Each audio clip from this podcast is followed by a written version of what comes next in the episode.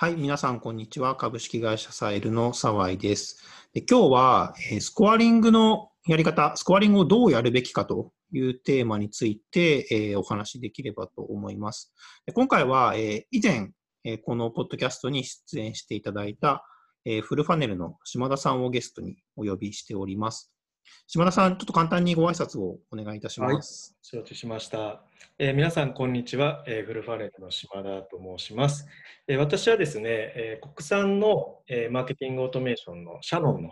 という会社のですね、マーケティング部の立ち上げをしまして、まあ、その後ですね、えーまあ、シャノンと Salesforce を連携をして、えーまあ、アプリケーションを作っていくっていう、まあ、プロジェクトにちょっと携わった関係で、えー、 Salesforce 関連のですね、えーアプリケーションの、まあ、マーケティングの、えー立場をですね、まあ、部長であったり、SFA だったり MA の導入みたいなことを、やってまいりました。直近はですね、え、 Salesforce の、MA の Pardot というものの専門の、導入後の伴走支援のコンサルタントとして、2B マーケティングでですね、コンサルタントをやっておりましたが、現在は、え、 Salesforce ユーザー中心に複数の、会社の、まあ、いわゆるパラレルマーケターというような形で支援の方をさせていただいております。はい。はい。本日はそんな島田さんとお届けしていきますので、よろしくお願いしよます。ろしくお願いします。で前回、島田さんに、えっと出演していただいたときには、MA 導入に成功する企業と失敗する企業の違いというテーマで、割とこう、MA の広い話を、うんあのいろいろディスカッションとかお話しいただいたんですけれども、はいまあ、結構あの内容、反響がありまして、あありがとうございます。もっとあの MA に関する話聞きたいという声も結構あったので、はいで今回のあの話になるんですけれども、はい。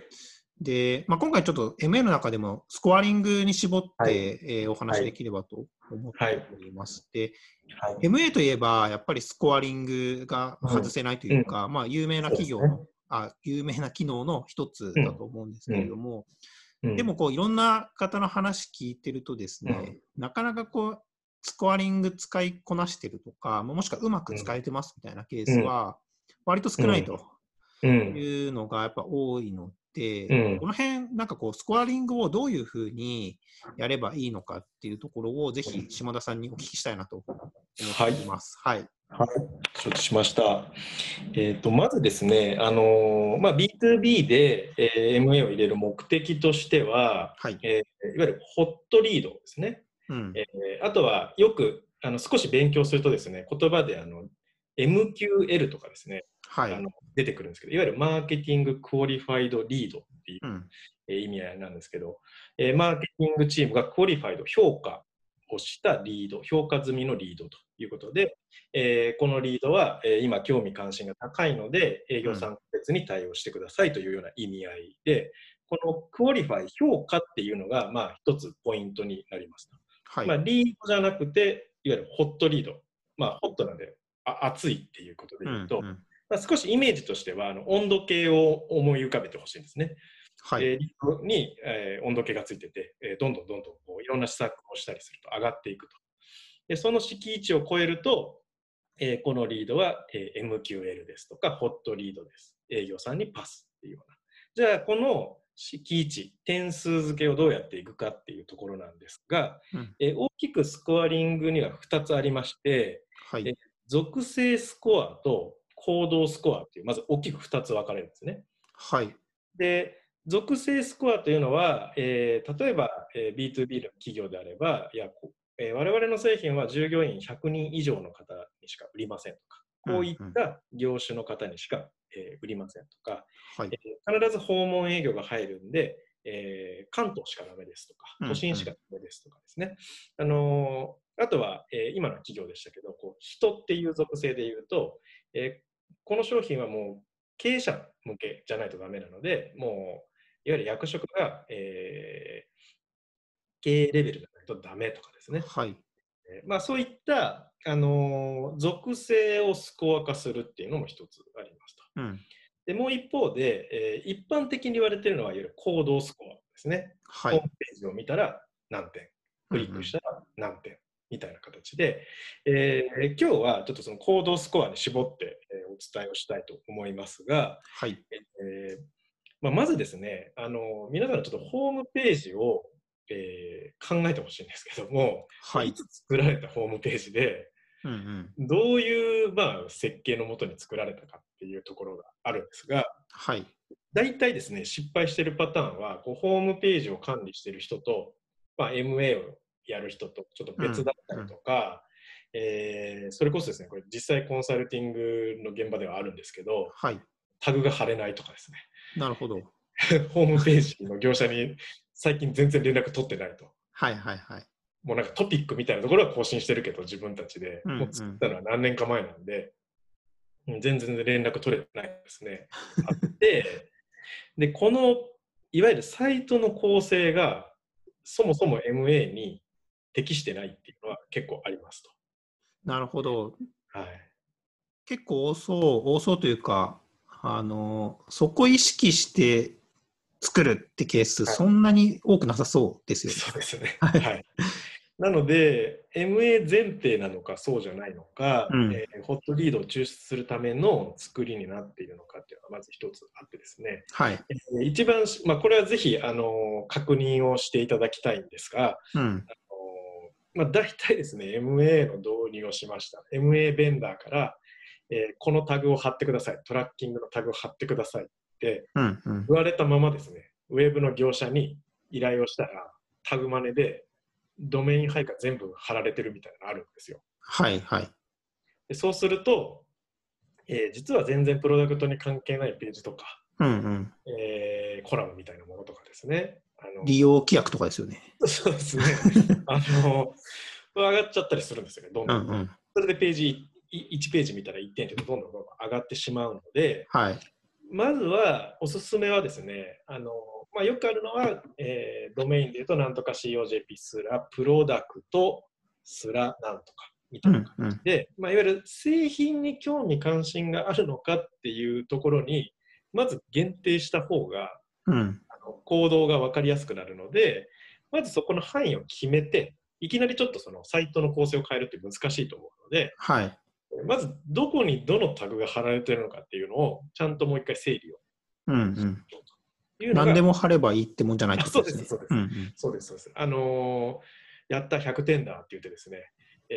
ー営業に渡したら全然製品のこと関心ないとかですね、うんうん全然ありますので、はい。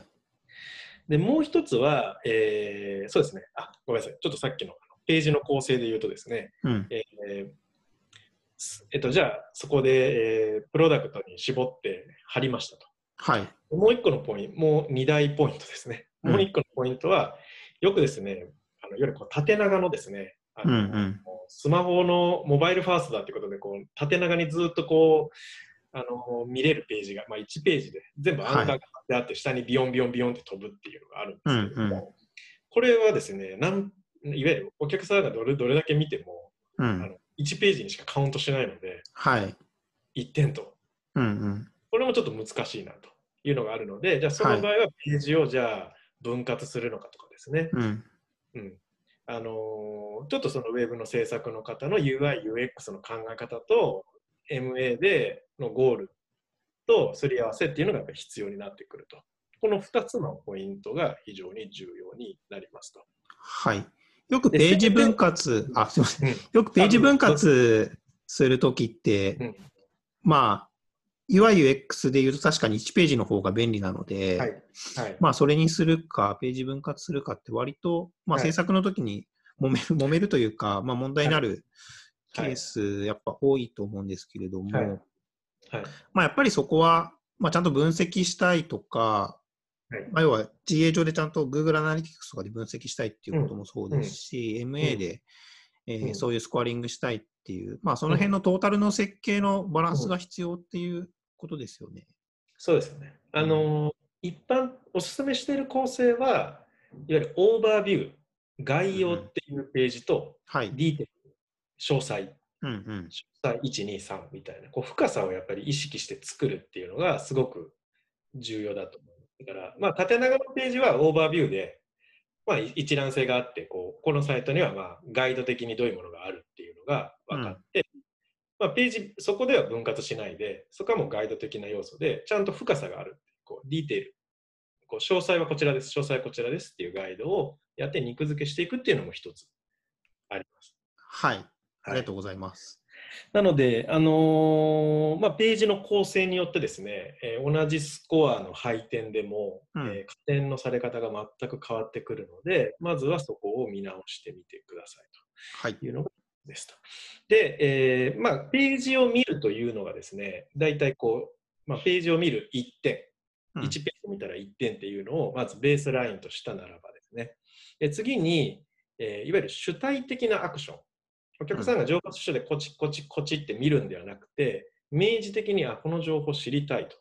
いうふうに思っていただける、えー、スコアの設定ですね。これは例えばメールを、えー、開封した後に CTA、オファーをクリックするとかですね。あとはページに掲載されている、例えば PDF だったり、何か、えー、本当に検討しているとか興味関心がない人